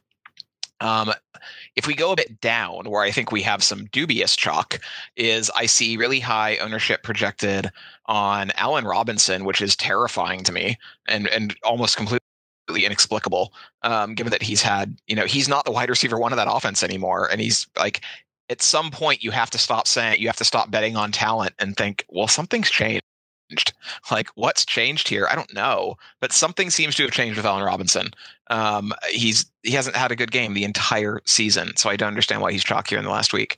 Um, and then you've got some other fragile, like Equanimeous St. Brown. I think would be he'd be he's the kind of like volatile play that I would love to play if he was going to be super low owned, but like I don't want to play him. I don't want to play him into ownership. Um, I think Amon-Ra St. Brown is an absolute score, a median score on the slate. And 10% ownership is entirely reasonable there in a in a matchup that's better than it will be, or better better than it would be uh, if the Packers are playing their starters the whole game. Um, Brandin Cooks, I, I, love that call you made. Tyler Lockett and DK Metcalf at low ownership. I want to play the Seattle side of that game. Uh, if you know if Arizona gets there, it's likely going to be bringing Seattle along with them. Um, Seattle's going to have to push it. Oh, what else? I love the Marvin Jones call. Laquon Treadwell's a guy. Just like ever since Adam Levitan described Laquon Treadwell as a particularly unathletic sixth grader, I cannot bring myself to play him. Um, but the Bills' passing attack, uh, Steph Diggs, I think as a, it's hard to see Steph Diggs getting there. Guy with a big ceiling is always an attractive play. But I'm, but I actually really like like Cole Beasley, Gabriel Davis, Dawson Knox. Um, I want to play the low end parts of the Bills passing game. Uh, and I want to play the low end parts of the Tampa Bay passing game. So Cyril Grayson actually appears to be picking up some steam, but it looks like he looks like Tyler Johnson, who's actually been playing more snaps than Grayson. Tyler Johnson and then Mike Evans uh, are projected for extremely low ownership, and they're they're really attractive does it. Oh, um, Jarvis Landry is a weird play, um, and I think that I, I can't even. Where, where is he on this list? I Um, but Jarvis Landry's route tree lines up perfectly with the weak spots of the Bengals defense. The Bengals are going to be resting starters. They don't really care about the game. Uh, Cleveland has Case Keenum, whose offensive skill set lines up well with Jarvis Landry's route tree. So like everything kind of lines up here for Jarvis Landry. Um, he's still a risky play because you're still playing a play uh, with a mediocre backup quarterback on a kind of bad team. Um, but I think that when no one is going to play Jarvis Landry, that feels like a spot that I'm willing to invest in because Landry has still seen uh, he's seen really significant volume since um, Odell Beckham left town. Uh, like let's see, I see you know the volume is significant there, and if I can get a guy when I can get a 10 target uh, wide receiver one on an offense for, you know, 1% ownership, that's a position that I think makes sense to overweight in tournaments. And, you know, when I say overweight, he's not like a lock play to me by any means, but he's, you know, you could overweight him by having 5% or 10%, um, you know, one of, one of 10 rosters if you're hand building, a, if you're hand building a smaller number or, you know, something like five or 10% in MME, I think makes a lot of sense. I hope you could hear that. I dig it. That was uh, that was yeah, that was better. Okay. It cut out a couple times, but it was only for a couple seconds. Um, so that was better. We are improving. um, yeah, I agree with all the points you made. Um, another interesting one to me is Diontae Johnson. Um, he not only is playing in a game environment that the field is not attacking, but he is coming back from COVID. So that's likely to uh, suppress his ownership coming into this game as well. Um, if the Pittsburgh Steelers are succeeding on offense, it is likeliest to come through Diontae Johnson against the Ravens. So I like that a good deal. Um, other loose ends, I think you covered most of them. We talked about AJ Green earlier. Um, you know, the Mike Evans, AJ Green, uh, Diontae Johnson. These are like two to three percent ownership plays uh, this week. So uh, a lot of upside uh, for not a lot of ownership. Another guy that we mentioned earlier, Deebo Samuel, uh, sub 2% ownership. Um, love that call as well. So basically, what you're hearing is the theme of this week is leveraging the field's perceived certainty uh, on a week where there is absolutely zero certainty. You know, there's maybe a couple of spots where we can say for certain we know how teams are going to attack here. All right, let's jump over to the tight end position. Uh, we have heavy ownership on Zach Ertz and Cole Kmet. I want to hear your take on these two spots before uh, I give you any bias. so you can take the floor here. Play. I mean, Ertz has seen Oh God, I think my internet died. Uh, Ertz has seen really significant volume the last few weeks, right? With no DeAndre Hopkins, um, 7, 11, 13, 9 targets. So, like, I get the Ertz play. He's not a big yardage threat, right? Like, uh, in those games, all, all, those targets 42, 74, 54, 41 receiving yards. He hasn't gone over 100 receiving yards all year. His receiving yardage high is 88. Um, so he's going to need to get in the end zone at least once to pay off that 5,300 salary. So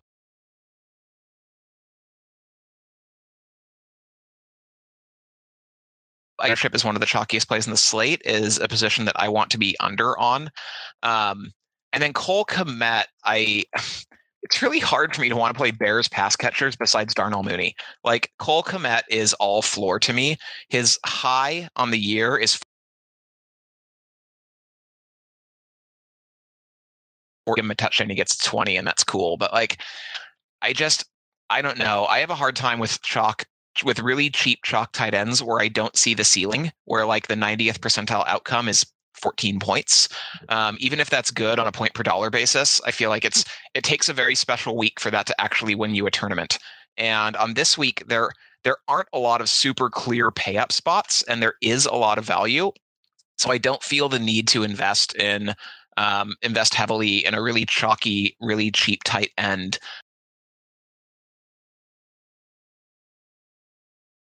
Jordan on the Texans, John Bates on the, the, the football team or the the Admirals, I guess they'll soon be called. Is that right? Is that the name they chose? Um, you know, Mo Alie-Cox. I think it's the Admirals. Mo Alie-Cox. Like, there's some other tight ends that are in the cheap range that are projected for pretty decent ownership, like around ten percent. And I just I don't see the ceiling on those guys. Like the guy I want to go where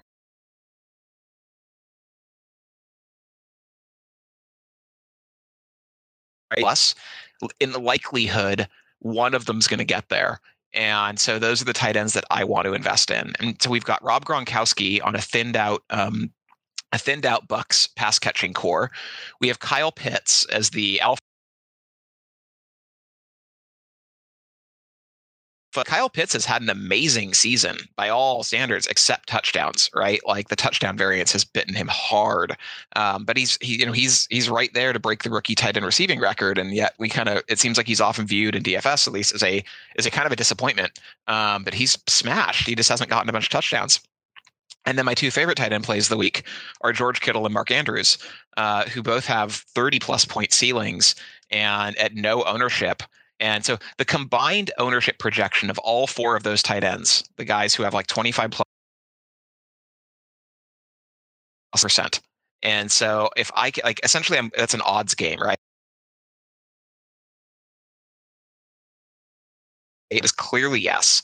And if any of those guys has a ceiling game, it just buries everyone who is playing those cheap tight ends.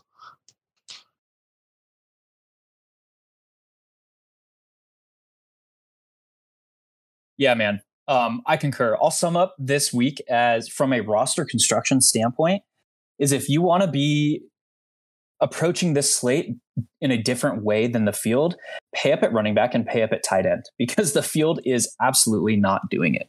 Um, Mark Andrews, George Kittle, you alluded to these guys, Rob Gronkowski, even Kyle Pitts that you talked about.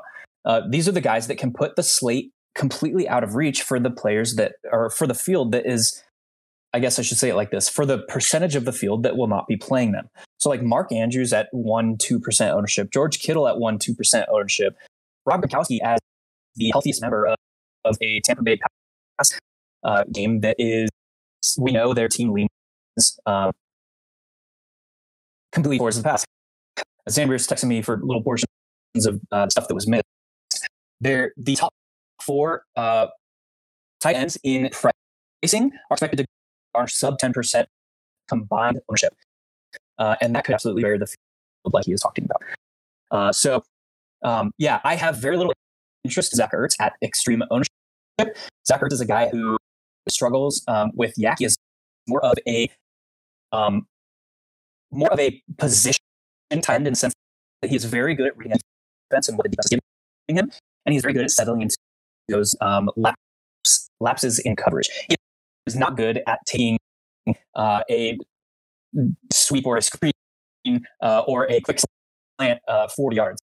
That is not Zach Ertz. So Um, I'm highly uh, likely to be playing Zach at ownership when he's highly unlikely to go for 100 yards. Has not yet done that this season. That means that he's going to need to score one or two touchdowns in order to um, even put up for a score, and highly unlikely to put up a bury the field type score. As for uh, our boy Cole Kmet, Cole Kmet has, has seen double digit targets once this season. He has not broken 100 yards receiving, and he has not scored a touchdown the entire season. Why is that? Well, they have this other tight end that they're paying this heaps of money to basically be a red zone only tight end. And in Chicago, and of course, I speak of Jimmy Graham making this grip of money. He's like the like top ten salary on Chicago from a tight end that plays like twenty to thirty percent snap rate. So, so I digress there. A little bit of a, but yeah, that's part of the reason why Cole Kmet has not scored uh, because Jimmy Graham sees basically his only role is in the red zone. Um, yeah, I will not be going there at tight end. Give me one of the top four in price: uh, Mark Andrews, George Kittle, Rob Gronkowski, Kyle Pitts. I lean Andrews and Gronkowski out of those uh, four, uh, but all four are extremely viable.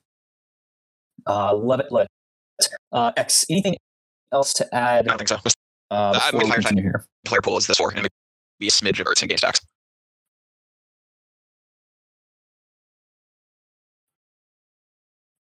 Yes, sir. I love it. Pay up at running back, pay up at tight end to be contrarian. Uh, let's talk quickly about defense. We'll open up to questions. I see some hands raised, so we'll get, get to those here shortly. From an ownership perspective, we have the field finally realizing that the Buffalo Bills are like a top defensive unit, uh, but they're doing so after they've had some injuries in the secondary, which is uh, I chuckle at. So the Browns and the Bills are expected to garner over 20% ownership. The Browns are your, uh, I call them the token pay down chalk defense of the week. Um, they are where the field is being drawn to. And that is for obvious reasons with Cincinnati resting Joe Burrow and Joe Mixon being out. That said, let's look at the Browns real quick. Oh crap! And of course, my computer is not. Okay, the Browns. Uh, they have. Let's see. 39 sacks. They got 39 sacks. They blitz at a below average 22.4% rate. Um, and they have, how many turnovers they got? Sorry, I'm trying to look this up on the fly. Um, they have generated 19 turnovers. So that's going to be low there, Bob. Um, so while you're getting pressure organically through that defensive line, they're basically uh, coverage to that, that high zone, heavy cover two, heavy cover three, heavy three five two kind of defensive formations. They're dropping into those uh, kind of prevent defense uh, sets, and they're allowing their front four um, and front three sometimes uh, to get pressure organically on the quarterback without having to blitz. When they do blitz, they do like to uh, bring linebackers primarily on the blitz um, and keep their safeties back in coverage. Oh no, by the way, Denzel Ward uh, is questionable coming into this game after not being able to finish last week's game.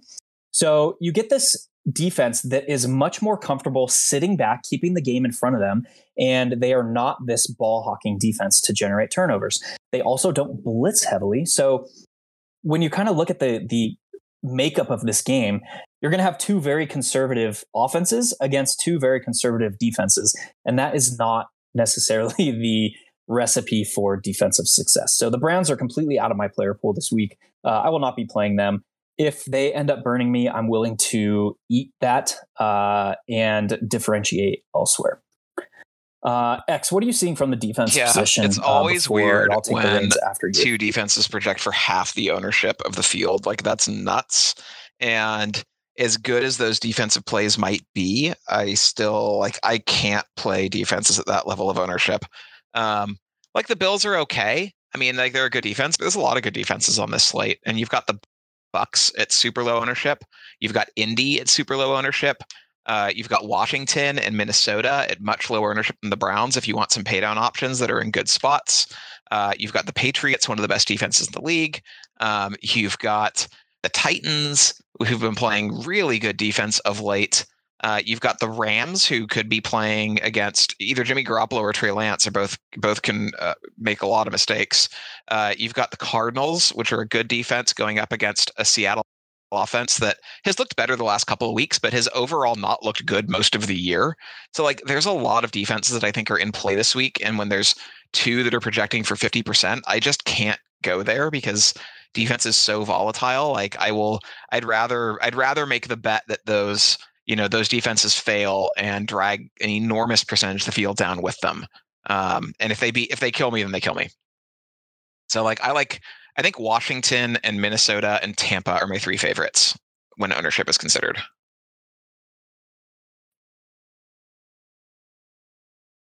Yeah, let's talk real quick about some defense, shall we? My favorite. Uh, all right the Buccaneers, the Colts, the Tennessee Titans are all in, and we can throw the Bills in there as well, but um, I'm leaving them out of this discussion because they're expected to garner ownership. The Buccaneers, the Colts, and the Tennessee Titans. These are all teams that need a win for either playoff seeding or to get into the playoffs.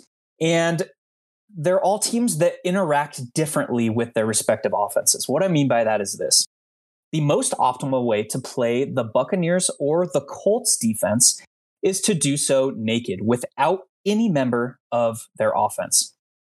What ownership those two defenses do pull this week is likely to be paired with the backfield situations.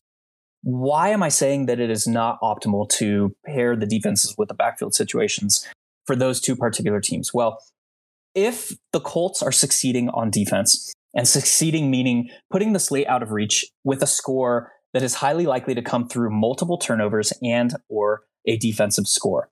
If that is the case, Jonathan Taylor is highly unlikely to see both a full workload uh, and run deep into the game. So, what ownership the Colts defense does pull this week is likely to be paired with Jonathan Taylor. And I would argue that it's an either or for me I want to either be playing Jonathan Taylor with a member of the Jacksonville Jaguars, or I want to be playing the Indy Colts defense on non Jonathan Taylor rosters. Similar situation for the Buccaneers. Um, their running back situation is like Ke'Shawn Vaughn and Le'Veon Bell, who they recently signed. So um, if the Tampa Bay Buccaneers are generating pressure, you know, they have 45 sacks on the season, which is an immense amount and they are playing a Carolina Panthers defense who has given up top five uh, amount of sacks and top five turnovers. So Buccaneers are a an incredible defensive play this week. If they are succeeding, we are highly unlikely to see a member of Tampa Bay putting the slate out of reach. So those are the two situations where I would be defense only and no member of their offense. Conversely, with the Titans, if the Titans defense is succeeding, it is more likely to create a situation where D'Onta Foreman is also succeeding. So that is a situation where I'm highly intrigued in the pairing of D'Onta Foreman. And we've talked about kind of my love for him this week already. Um, I'm much more apt to play or pair D'Onta Foreman with the Titans defense because if the Titans are succeeding, it is likeliest to come through sacks which means stalled drives, which also leads to point suppression because the Titans only have 22 turnovers generated on the season. They have also scored three defensive touchdowns. Uh, so we know that their special teams unit is capable of breaking off one, you know, punt return, kickoff return as well. So those are the three situations uh, and the various reasons why and how I would be looking to play those particular situations. Uh, I'm likely to be limiting my exposure to those three units uh, as a more single entry three max mindset player. Any loose ends there, so, no. X, anything I covered there? All right. We'll open it up to questions. I know Aaron is running around doing some errands right now, uh, so not sure if he's going to jump on stage, but I'll look through. It looks like we don't have uh, any questions in chat? We covered the motivation piece. That was one of the questions. Um, and the other question was from Outlaw Raider. This week, what key plays or assumptions would be most likely to sink the field given the setup for this week? We covered a lot of those. A lot of those have to do with chalk at the running back position. Um, and a lot of those have to do with the incentives piece, kind of on the other side of that discussion. X, do you see any other uh, answers to that question again this week? What key plays or assumptions it's would be really most likely good question. to sink the I think it's it's around playing time, right? It, and it's and it, it, I think there's ones that we I don't know that we can answer with a high degree of certainty, right? It's things like how much does Antonio Gibson play uh, for a for a team whose season is over and as a player who's been nursing a toe injury the entire year? I don't think we can know that unless he unless he's a surprise inactive tomorrow morning, which I think is unlikely. Then I don't think we can know that. So I think that we'll there will be some. I can say with a high degree of confidence because every week, uh, every week, well, week 17, every last week of the season, um, normally week 17, there's things that we look back on and say, oh, if only I'd known they were going to play this guy more and not play this guy as much. Um, so that'll happen. Um, but I'd say like the way to the way to prepare for that is more about um, embracing variance across a portfolio of rosters as opposed to trying to get exact trying to guess these situations exactly right which i think is not there's a lot of unknowable information out there right now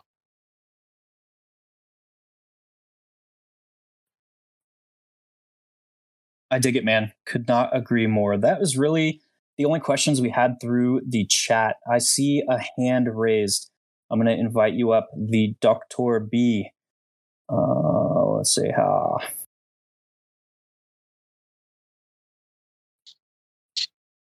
All right, you have a message and invite to speak.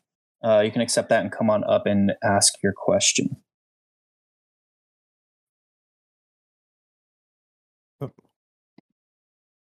Doctor, what's going on, man? What you got?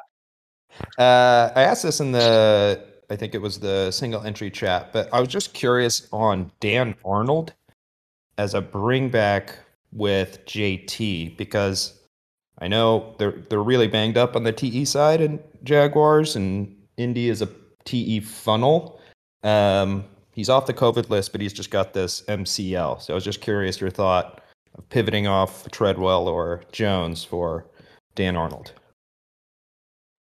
That's a very interesting situation to monitor. Um, I like the thought process behind it. What we know is that Dan Arnold was his 21 day practice window was opened last week, meaning he's on week two of his uh, possible return from IR. That said, the pretty much you know five days of that has been taken up by time on the COVID list. So there's a lot going on with that situation. And then we have oh by the way, James O'Shaughnessy has been ruled out. So there's a lot going on with Dan Arnold. We know that the coaching staff, or I guess we should say the previous coaching staff, uh, targeted Dan Arnold um, in trade to bring him uh, as a vital member of this offense. So I would say that the upside is kind of intriguing for a player priced at only 2.5. Uh, you know, he had a three game stretch uh, where he went double digit fantasy points. Um, and he actually did it four of five game stretch. So there is point per dollar upside there. I would say that we have to accept a little bit. Um, we have to embrace the variance with Dan Arnold, I will say, because we don't know one, if he's activated, two, how much he's going to play, should he be activated, um, and three, how that knee's going to hold up if he does play. So there's a lot going on there. Um, but that is a very, very interesting uh, bring up and something that I, I dig the thought process behind. Awesome. Thank you so much. yeah i will say i mean i, X, what do you I got played to a say lot of about dan that? arnold man um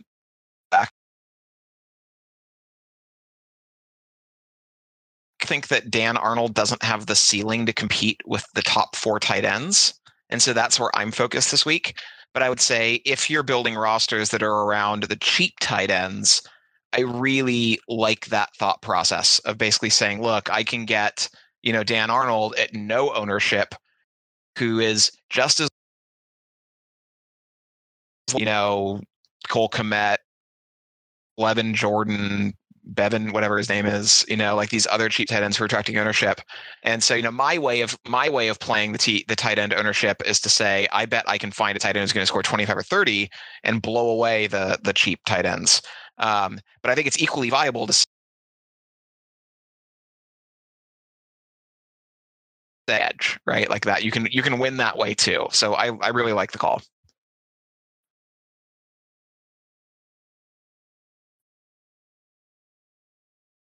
Good question, man. Appreciate appreciate you coming up.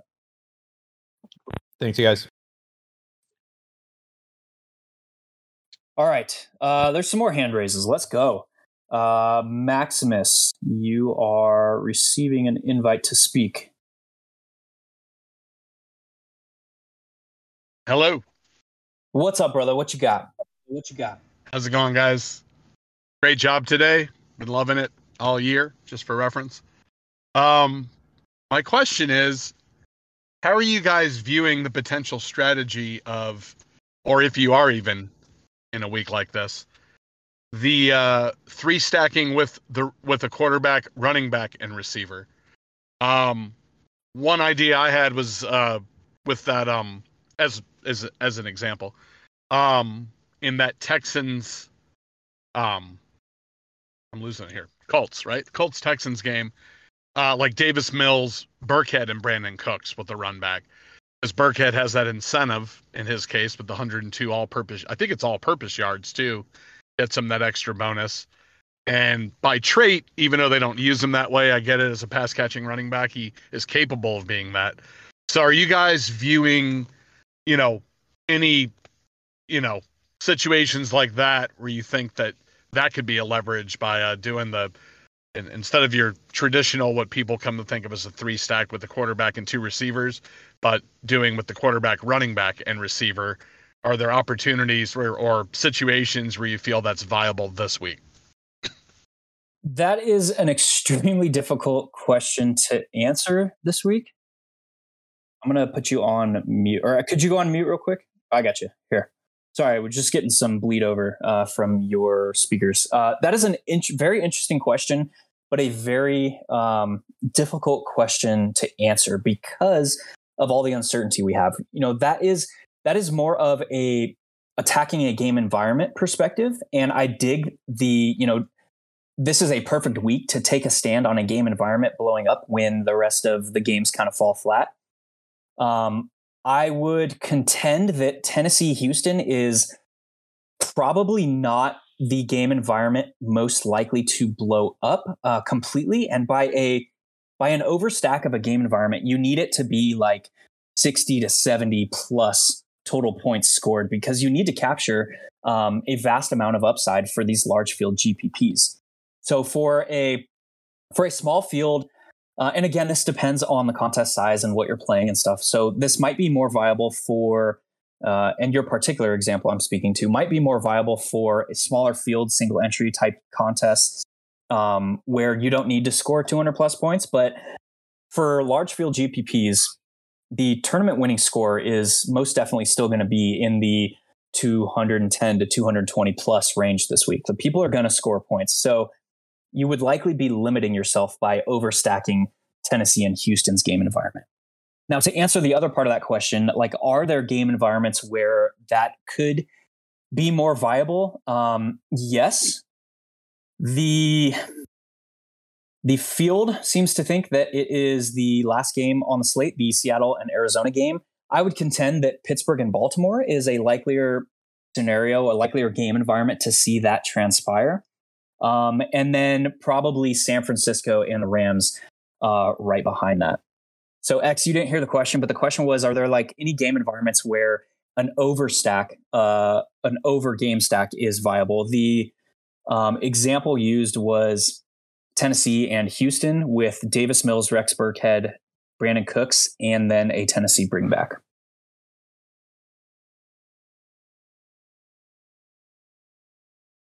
X, you there, brother? All right. I'll keep troubleshooting with X. Uh, Maximus, good question. I hope uh, that answered your question. Uh, I'll unmute you real quick. do you have anything else? No, that's it. No, that's that's well put. Definitely something to think about. Oh, I, I was definitely with you on the Ravens. It's it, you know, people seem to forget that the Steelers are susceptible to the run, and uh, you know the Ravens ultimately would like to run if they can. And so, like Devonta Freeman, for instance, is a player I haven't really heard much of all this week. So, so to your point, even what you just said kind of opens up the thought process of, oh, you know, maybe uh, even though Huntley himself runs, maybe a Huntley Freeman Andrews or something with a run back. That may be, yeah, that actually just feels on the face of it as if not more viable than the example I gave. So yeah, no, it was good uh, bringing that that potential game or that possibility. But yeah, Love it, dude. Appreciate the question. I'm gonna kick you off and then bring up the last question, and then we'll be getting out of here. Uh, actually, I don't want to hit the wrong button, so if you could just leave the stage, I don't want to like ban you or kick you or something. Uh, thanks, brother. All right, the last question. Uh, Stat ATL, bringing you up right now.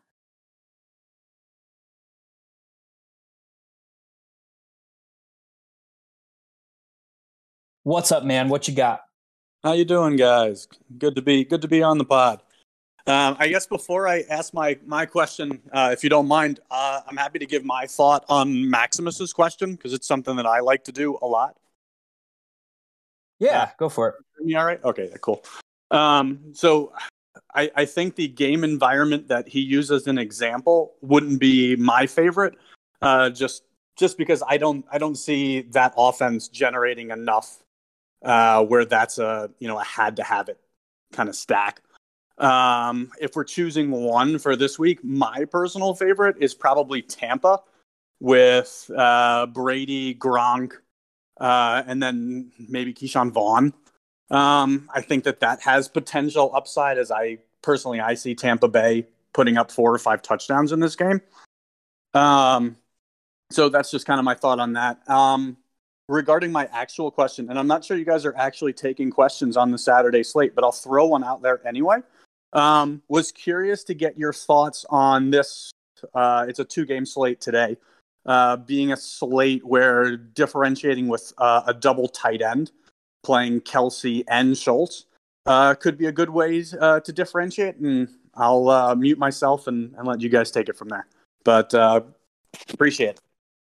Yeah, man, that is uh, a valid thought process. What I would expect from this particular slate is I would expect there to be more inherent leverage from three running back rosters as there would double tight end.